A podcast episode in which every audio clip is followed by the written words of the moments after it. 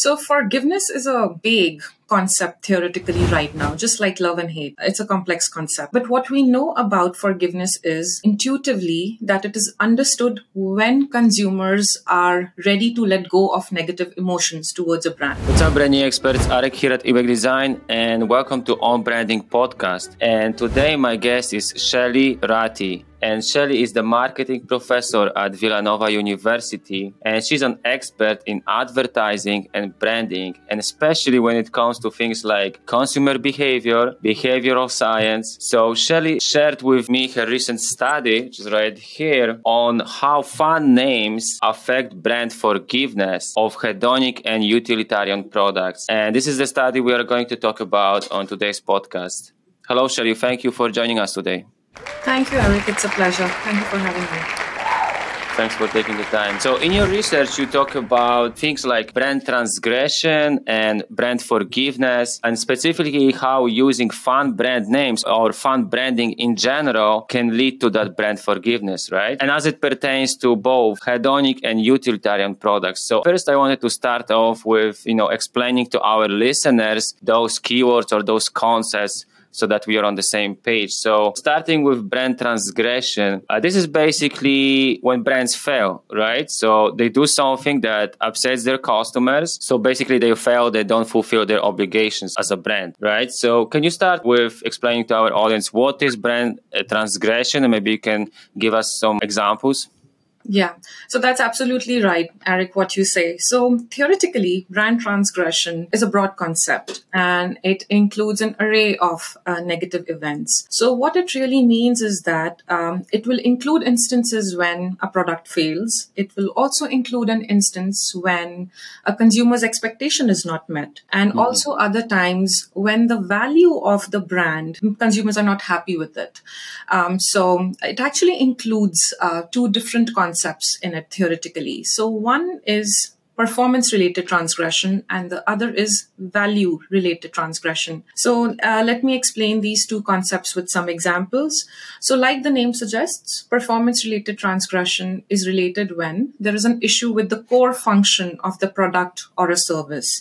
So here the examples can include if we find some lead levels in toys or if we mm-hmm. have an issue with the uh, with the automobile some of the part in it. So recently there was this uh, lawsuit which was filed uh, against trader joe's uh, because it was found that in five of its meal packages there were high levels of lead. So that's an example of mm-hmm. product level transgression. Now on the other hand value based transgression is a transgression when the issue is with the value of the firm. So here the examples could be uh, like when the celebrity does something uh, which people don't like and it affects the brands they're endorsing. It could also be uh, when the CEO of a company makes some insensitive remarks so mm-hmm. uh, more recently, um, the CEO of McDonald's um, he sent a text message to the mayor of Chicago, where apparently he was blaming the death of two Latino and Black children on the children's parents. Now that's a example of value-based transgression. Mm-hmm. So so yeah, so these are the two different concepts that are part of it. Now, because brand transgression is such a broad concept, it is important for different brands and companies to know that it's no more just when the product is damaged. It is also when the value is off. And that's what is important. Uh, so today it is not matter of if, but it is a matter of when brand transgress. In fact, uh, a recent research, uh, which was published in Wall Street Journal in 2020, found out that 66% of the consumers who were surveyed, they were unhappy or they encountered a problem with the product or a service, which was higher than in 2017 when they were surveyed, and the percentage was 57% at that time. So that's mm-hmm. how the brand transgression has been increasing in the recent years. Right. So this is great great. So some of my key takeaways for our listeners. So as you already explained to us, brand transgression is not a matter if, but rather when it happens. And there are two types basically of brand transgression. It could be, you know, performance related. As you mentioned, there's something wrong with a product. Like you gave us this example in your research, like a new garden hose with a leak, right? So expectations are not met. And then could be value related, where, for example, the CEO makes some insensitive remarks. So whatever it might be, that's another issue, right? Also in your research, you mentioned about unsanitary food practices. That's another example in regards to Starbucks and Burger King. They have faced this issue in the past, right? Okay, so since we know what brand transgression is, now let's talk about how to achieve this brand forgiveness. So what can we do to create a buffer against, you know, negative consequences? And as you said, because it's not a matter if, but when it happens, right? So can you give us some examples of why customers forgive brands and what we can do in order to achieve that brand forgiveness? Mm-hmm. So, forgiveness is a big concept theoretically right now, just like love and hate. It's a complex concept. But what we know about forgiveness is uh, intuitively that it is understood when consumers are ready to let go of negative emotions towards a brand. That's what intuitively forgiveness means. Now, there are a number of factors um, that can influence how fast consumers forgive and whether they forgive consumers at all. Uh, but I'll today talk about three most important factors. The first important factor that influences consumer forgiveness is that how do firms respond when a crisis happens or when a brand transgression happens? Now, the response could be two. One could be that they really apologize for the mistake they did. And the second could be mm-hmm. where they do not apologize, but they justify the wrongdoing. So let me share some examples for these two scenarios. So yes. for the event in case where they actually apologize, there is this example of IKEA when it launched in Saudi Arabia. And when they launched in Saudi Arabia, they launched this regional catalog, which removed the images of females in their catalog, whereas there were images of the women in the corresponding catalog, in the English catalog, which was in other countries. So there was this backlash. People were unhappy that they removed the images of females. So IKEA at that time came forward. They apologized for the decision and they said that they regretted that they made that decision. So that's an example of when they apologize. So a second example is in 2015, when Netflix suddenly increased the prices of its streaming service. Now we have to remember that back in 2015, Netflix was transitioning from the DVD delivery system to the streaming service. So during that time, they had these two services that they were offering, and it was offered as a bundle. People could buy these two businesses at a bundle of $10 per month. Now, suddenly, um, in a day, they changed this business model and they separated these two businesses and they started charging different price for different services. So people were, of course, they were unhappy. There was increase in the price by at least 60% in the price. So at that time, the CEO of Netflix did not correct the situation.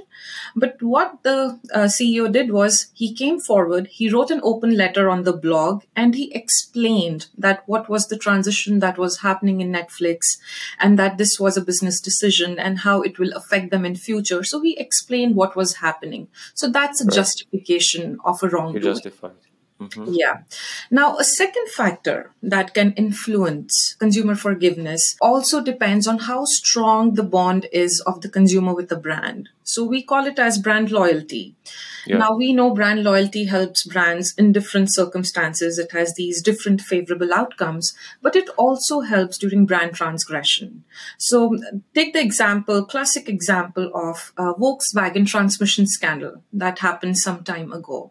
So if you remember, Eric, during that time, EPA, which is the Environmental Protection Agency in the United States, they issued a notice to Volkswagen and they found out that Volkswagen had manipulated that diesel engines in a way that it was meeting US standards during the testing, but in real world, when the people were actually driving, the emissions were actually 40 times more. So it was a big worldwide scandal because this mm-hmm. software was used by Volkswagen in 11 million cars. So what happened initially in the initial months? Their sales dropped, their shares dropped and so on. But in about six months, their sales started increasing. And the reason that experts believe that the consumer loyalists who were really, really loyal to Volkswagen, at least in European countries, they did not change Volkswagen because they didn't want to get into that hassle where they were changing the brand. So that's right. an example of when you have strong, loyal customers. Now, we are going to take a quick break here, but we'll be right back. Listen, my mission is to help people design iconic brands. So whether you're a business leader who wants to be more intentional with branding and all of its aspects, or you're a creative professional who wants to attract powerful clients and truly be able to help them succeed with branding, then you need to start with a discovery session in order to develop a strategy that will inform all of your creative work. And everything that you need to learn how to do that, you can find in my online courses at ebaqdesign.com slash shop, where I share with you my worksheets, case studies, video tutorials, and other additional resources to help you feel safe and strong about your process. Now let's get back to our interview. Strong bond, right, between the yeah. brand and the and the customers, right? So. Uh, that's a great example. So thanks for doing this so we can understand what's the concept behind it as we can all relate to big brands uh, like that, right? Okay, so since we understand the concept of brand transgression, why brands may fail, and then what are the factors when it comes to brand forgiveness and how you can deal with that, you can either apologize for these mistakes or you can justify these mistakes as you gave us those examples. And also an important factor is that bond between the brand and the customer. So if there is a loyal following that may, you know, know, might be easier to deal with the situations like that. So basically, your research, we started with something broader and talking about uh, brand transgression, brand forgiveness. And now I wanted to talk about uh, more specifically, you know, focus on your research. So because in your research, you focus on how fun brand names and fun branding in general can affect that brand forgiveness. So can you talk to us about, you know, some of the findings of your research, how those names can affect brand forgiveness, how those fun names can affect that? Yeah. Uh, so my research is about fun branding strategies. And I specifically in the paper talk about fun brand names. Now, mm-hmm. brand names could be fun and they can take different forms. They could use either cute fonts like Trader Joe's does. Uh, they could either use a name that has inherent playful meaning like Facebook. It has an inherent fun, playful meaning.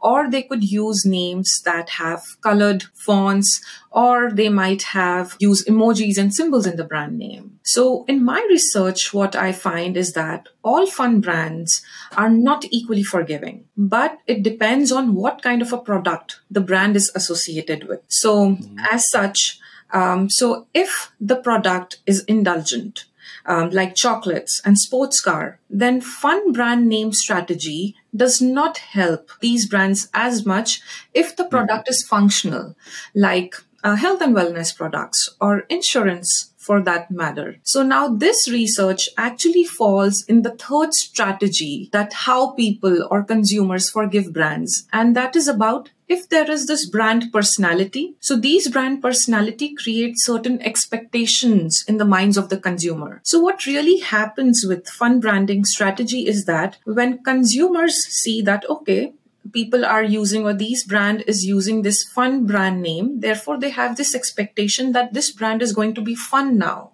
So they have certain expectations about the brand. Now when mm-hmm. fun brand is used with a product category which is more functional in nature so there is this disconnect. A fun brand for a product like insurance it doesn't make sense. So then what really happens in the event of a brand transgression is that these brands get more leeway because there is disconnect. When they get this more leeway, people are willing to forgive more. Now, on mm-hmm. the other hand, when the product is also fun and indulgent and the brand is also fun and indulgent, everything matches. So it needs to be perfect. So in the event of a brand transgression, then these brands do not get as much leeway. Now, when they do not get as much leeway in the event of brand transgression, forgiveness is less. So that's what the whole idea is about.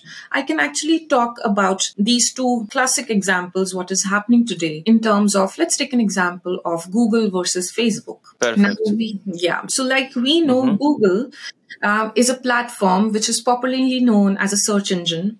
Uh, it is yeah. more so uh, a functional product category. On the other hand, Facebook, like I said, it's, it's, a social media platform. It's a more fun and indulgent product category. Now, both of these brands have used fun strategy in their names, if you think. So, like Facebook, the name itself is fun face yeah. with the book. On the other hand, Google, we know all the time it uses these fun doodles on its platform all the time. So it has also used these fun names over the period. But clearly, we know that there is a negative sentiment more for Facebook. Um, also, people critique Facebook more than they critique Google on the other hand. So that yeah. tells us that all fun brands are not equally forgiving, um, but it depends on what product category they cater to. Mm-hmm. Right, that's a great example, and we can definitely all relate. Uh, yeah, so some of my key takeaways. So, fun brands can influence consumers by, you know, boosting referrals, increasing a product perceived value, tastiness, and things like that. But besides that, as your research found, it can also help you in the advent of brand transgression, right? So, and in general, a fun branding strategy using a playful meanings, associations, and you give us a lot of examples actually in this research. I recommend you guys can check it out out. I think there is an article. We're going to link to your article in the description box so you guys can check it out. But you actually give us more examples, you know, of how we can, what we can do, how we can use fun branding strategy to prepare for brand transgression if it happens, right? So we can deal with that correctly. And there you also include a few practical tips. So basically, how we can use that. Uh, this is basically for firms who spend a lot of money on brand naming, right? So they can use your research and the insights insights to find better, strategize better names for, mm-hmm. for the brands they work with, right?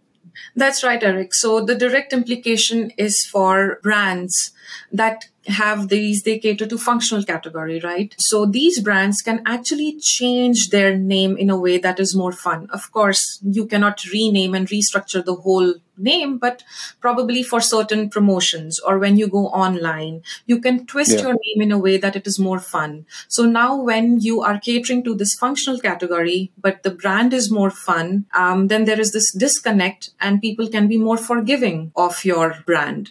Okay, Shelly. So as we are approaching the end of our interview, please let us know how we can find more about you, you know, to learn more about the work you do whether it is for those pro branding studios and agencies who want to use your insights and your teachings, or creatives like myself who want to learn more from you?